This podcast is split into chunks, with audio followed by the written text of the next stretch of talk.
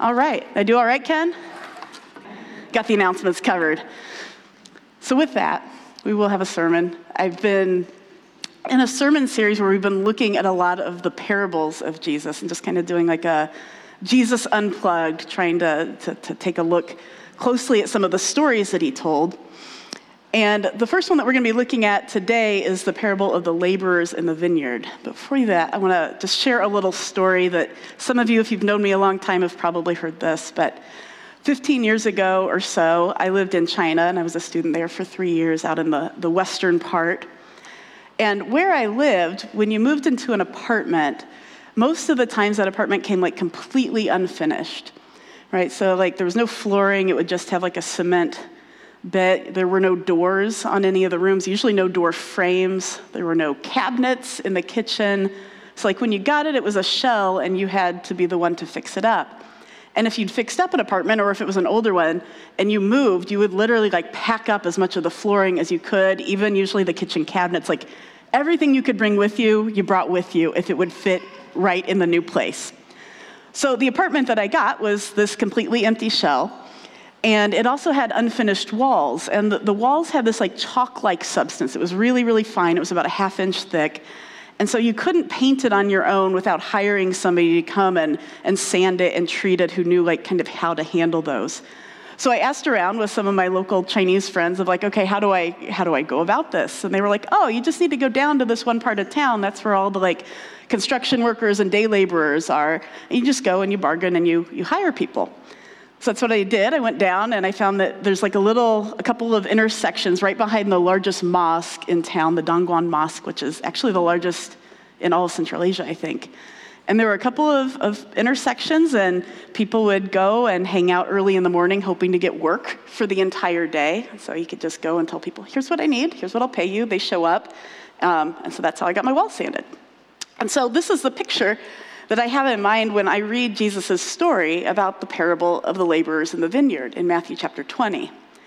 Now, before I did give you all of the, uh, all of the scripture there, but before we even dive into that, I think it's helpful to have a little bit of context of why this story was told. So, you know, in the Gospels, the chapters were added later, right? So it's a little bit arbitrary. It's all one long story. And so it's helpful to see, like, okay, what came before this? What was Jesus actually addressing? And so the context is this so that one day there was a rich young man who approached Jesus, and he was asking him about getting into the kingdom of heaven. Right? And he's just like, okay, what, what must I do to be part of God's kingdom? And so by kingdom of heaven, this rich man didn't mean what we might think of. He didn't mean, like, okay, how do I go to heaven when I die? Tell me that. That wouldn't have been a Jewish understanding of like what God's kingdom is. He was asking something more like, how can I be part of what God is doing here and now? Like, what does it mean to be part of God's good realm here on earth according to you, Rabbi Jesus? How do I participate in that? And so Jesus looks at him. If you know the story, it's this one that you're like, ah, we know this. Sell all your stuff and give it to the poor. And this man, of course, his face falls and he walks away disappointed, as many of us would. We're like, that is really hard. He said he had a lot of stuff. And he's like, I can't do that. And so Jesus turns to his followers and he says, Truly, I tell you, it is hard for someone who's rich to enter the kingdom of heaven. So then, of course, the disciples, like probably many of us, start to wonder, they're like, well, then who can possibly be part of anything that Jesus is teaching about if God's standards are so incredibly high? Plus, I think they're wrestling a little bit with what Jesus said to that man because it didn't entirely add up with what they were seeing because many of Jesus' followers, um, both in that time and then later in the early church, had money. Right? Like you had like the wealthy businesswoman Lydia in the book of Acts, and Jesus we know had patrons of his ministry. We know Judas was the one who kind of collected the money of the people who were supporting Jesus' ministry. And so there's this disconnect for his followers. It seems like there was something about like that particular rich man's inability to like hold his stuff loosely and embrace generosity that Jesus was just pinpointing in his character. And so Peter, being, you know, the, the wily disciple that he was, he says, well, we've given up everything to follow you. So like, what's in it for us? And Jesus says, well, you'll be honored by God. Poor Peter. And that's when Jesus tells this story. And it's usually the, the parable of the laborers in the vineyard. You can follow along. I'll be, I'll be pausing between to, to preach through it. Jesus started by saying, The good realm of God, or the kingdom of God, is like a landowner who went out early in the morning to hire workers for his vineyard. He agreed to pay them a denarius for the day and then sent them into the vineyard. So we'll pause right there and we just notice a couple of things right off. Jesus didn't say to his disciples, the good realm of God is like people who give everything away.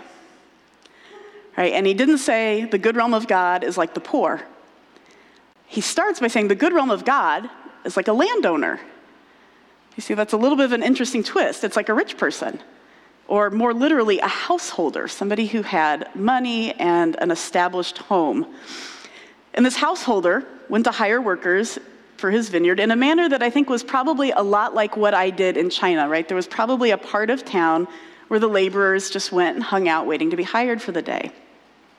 And it says that the, the landlord and the laborers came to an agreement on the price, and the price they agreed upon was a denarius. Now, Brad H. Young, who's a scholar of the New Testament, who's often looking at like the Jewish context of the, of the New Testament, he notes that a denarius would have been worth about an average day's wage for labor. And he said it's, it's a fair wage that was not extravagant, but would have fed a family for a few days, right? A man can live on it. So as Jesus goes on, about nine in the morning, the landlord went out and he saw other workers standing in the marketplace doing nothing. And he told them, You also go work in my vineyard. I'll pay you whatever is right. And so they went. And then he went out again at noon. And he went out at about three in the afternoon and he did the same thing. And then at five in the afternoon, he went out and he found still others standing around. And he asked them, Why have you been standing here all day doing nothing? Because no one's hired us, they said. And he said, You also go work in my vineyard. Right? So we've got the, the landlord going and checking in at this place where the laborers would hang out, and he was doing it every three hours, which makes some sense for those of you who have like prayed the divine hours or remember some of the study on that that in the Roman world, the bells would ring, kind of like timekeeping bells, at about 6 a.m., 9, noon, 3, and then 6. And so it seems like this landlord is going out, probably hired people at 6 a.m., and then was going out whenever the bells rang to go and check and see if there were others there. And then when his words are translated as he's talking to these laborers, why have you been standing here all day doing nothing? It can make it sound like he's like accusing the men of just sort of idling around, right, and being a little bit lazy. But Amy Jill Levine, who's a, a, Jewish scholar of the New Testament, she said that Greek there is a little bit more like without work. So it's a little bit more like asking, why have you been standing here all day without work? And in that way, it's a little bit more of like a remark of surprise, right? Not one of rebuke. It's like, wow, nobody's hired you yet. Okay, well, come on, come to my field, I'll hire you.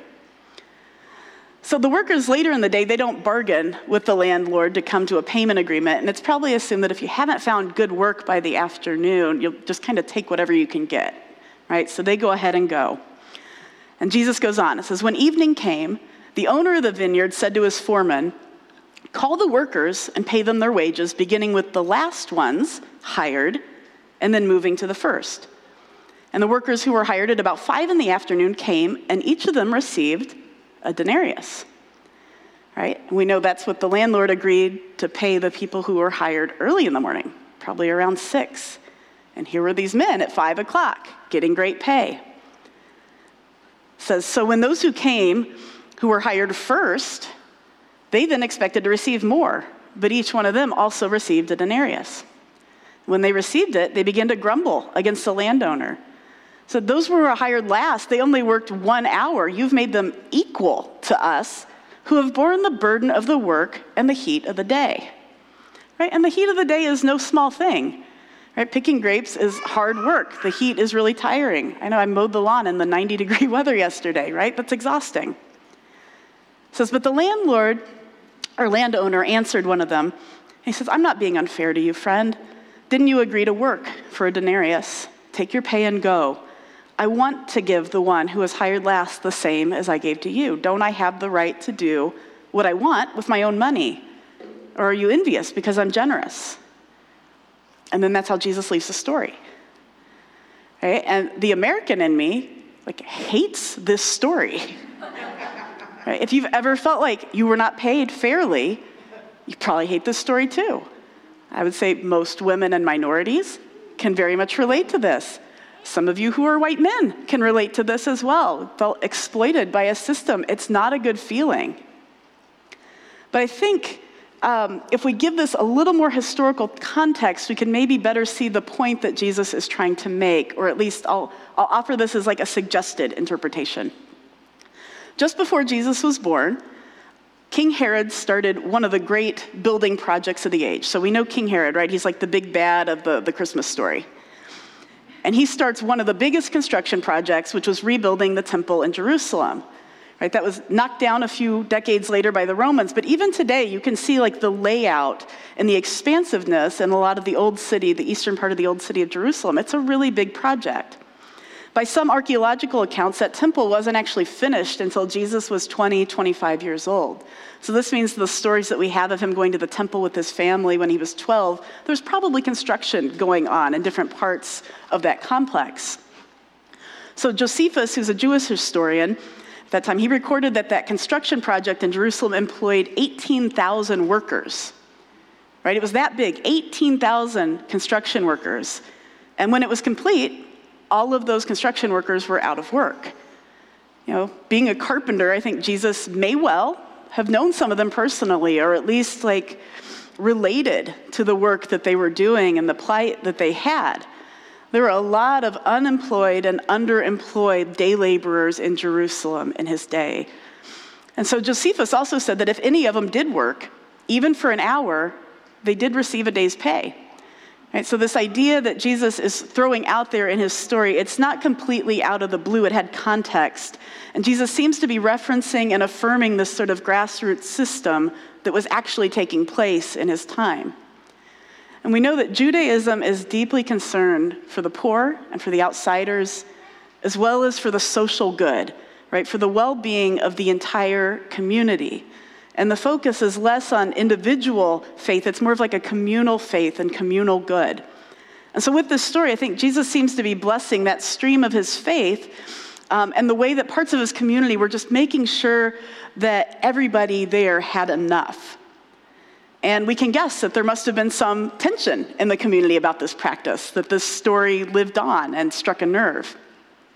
And so I think this is what Jesus seems to be getting at in his story, right? The laborers in the story are more worried about being paid fairly than in whether or not the other workers had enough food for their families. Right? The first men hired, they're not asking, um, they don't want to be treated equally to the last, they want to be treated better than the last. But the workers, what they think is fair is not necessarily right. Right? And so perhaps this is a story that's telling us that God is more interested in justice than fairness. The American culture in me still kind of hates it. Perhaps it's that God is more interested in justice than in fairness. The workers all receive the usual daily wage, plenty to live on, enough to meet their needs. And so, despite their grumbling, the only point that those workers who were hired earlier could make about the landowner was that he was being generous to others. Right? And he says, Don't I have the right to do what I want with my own money, or are you envious because I'm generous? And in the landowner saying that, I think we presume that the point is not that those who have should get more, but that those who have not should have enough. And whenever we ignore the question of whether or not other people have enough, we're out of step with God's picture of justice. And that we don't work for reward like what Peter wanted. He's like, Well, I gave everything away, so don't I get more? But we work for the benefit of all, is what I think Jesus is getting at, right? The benefit of all is the just reward. Now, the landowner uh, in this story, it could be representative of God. I often hear it interpreted that way. You know, God's providing enough for everyone and interested in justice for all. It could. It might also have layers of meaning. We might be able to play with it a little bit. And so I think it's interesting to maybe put ourselves in the story of the landowner. And so if that's true, if we're the landowner, what would the story be saying to us? Because it's definitely not a blueprint, right, for like running a company or a small business. Because you know, if you have a company, if you start paying people the same amount for showing up at four o'clock as the people at eight, you're going to have trouble finding people that are going to show up at 8 a.m. So that's not what he's doing. Amy Jill Levine reminds us, she says, Jesus is neither a Marxist nor a capitalist. He's an idealist and a pragmatist, and his focus is often less directly on good news to the poor than on the responsibility of the rich. And so the point of the story, if you're the landlord, might read more like hey, if you've got more than enough to eat and to live, do you support practices that allow everyone else to eat as well, even when it doesn't seem fair? And I was thinking, you know, there's kind of a practical application going on right now in our national conversation. Right, I had a lot of undergrad student debt for someone my age. I'm 44. I know the people younger than me have a whole lot more than I did. I didn't make a ton in my 20s and early 30s, and I worked hard and I lived very leanly and I paid it off right before I met Rachel, actually. I think I was like 36 when I paid it off. Rachel has some loans from her grad work, so we're not under it. But like I paid mine off when I, so I know that I did it as a single person. I know how hard it is, and it was a heavy burden on me, you know, in my 20s and 30s.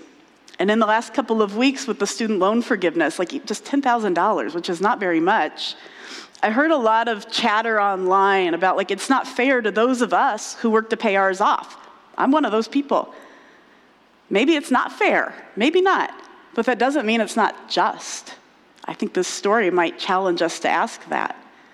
You know, student debt is a burden that falls on the young, disproportionately on young black and brown people. And so the question might be if you have more than enough to eat and to live on, do you support practices that allow everyone else to eat as well, even if it doesn't seem fair? And I think we need to just remember the situation that Jesus was addressing in his story as well, right? He was addressing that rich man who came and he told him, like, give everything you have to the poor, and the rich man couldn't do it. And I think Jesus was reading that that man didn't care about others having enough, and he was challenging his attitude toward his wealth, his entitlement to it. And then on the other hand, the Apostle Peter is like, hey, I've given up everything. Don't I get more? And Jesus is like, no, you have your reward. Like, neither of you are understanding what I'm saying. Let me tell you a story, right? It's not about being rich or poor that brings about God's good realm. To be part of it, you have to live generously and justly and care for the communal good, like the landowner. That makes sense? So, with that, we're going to have a, a meditation. I put it on the sheet there as well. And this meditation is a very well known scripture from the Hebrew scriptures, Micah 6 8. Let me read it, and then we'll take about a minute of silence, and whatever part of it is speaking to you, we'll just let the Holy Spirit um, open your imagination or your mind to anything they might be speaking to you. God has shown you, O mortal, what is good. And what does the Lord require of you? To act justly, to love mercy, and to walk humbly with your God. Act justly, love mercy, walk humbly with your God. We'll take about a minute. I'll let you know when that minute's up.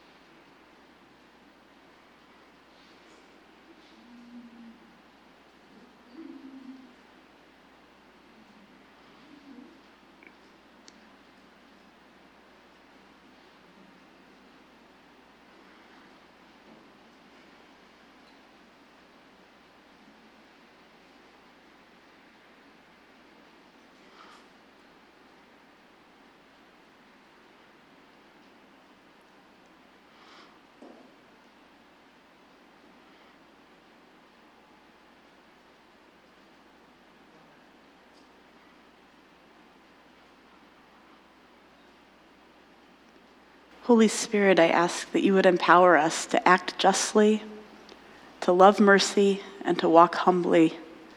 I ask that you would help shape us and shape our faith so that we're not always just focused on what is fair, but on sort of the systemic justice and injustice, and that sometimes what seems fair can get in the way of enacting more just policies.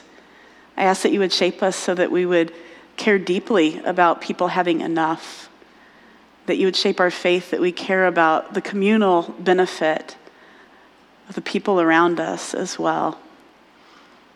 Ask that you would help us to live generously, that we also would access this good realm of God here in this life, that we're not doing it for reward and we're also um, not just feeling entitled and like we, we can't live generously like the rich man. Help us to find that space where you're calling or inviting us into that middle, where Jesus is saying, just come into this place where your heart is open and where you hold loosely um, to things that you feel entitled to and just see what my spirit is doing. So, Lord, teach us to be that. In your name we pray. Amen.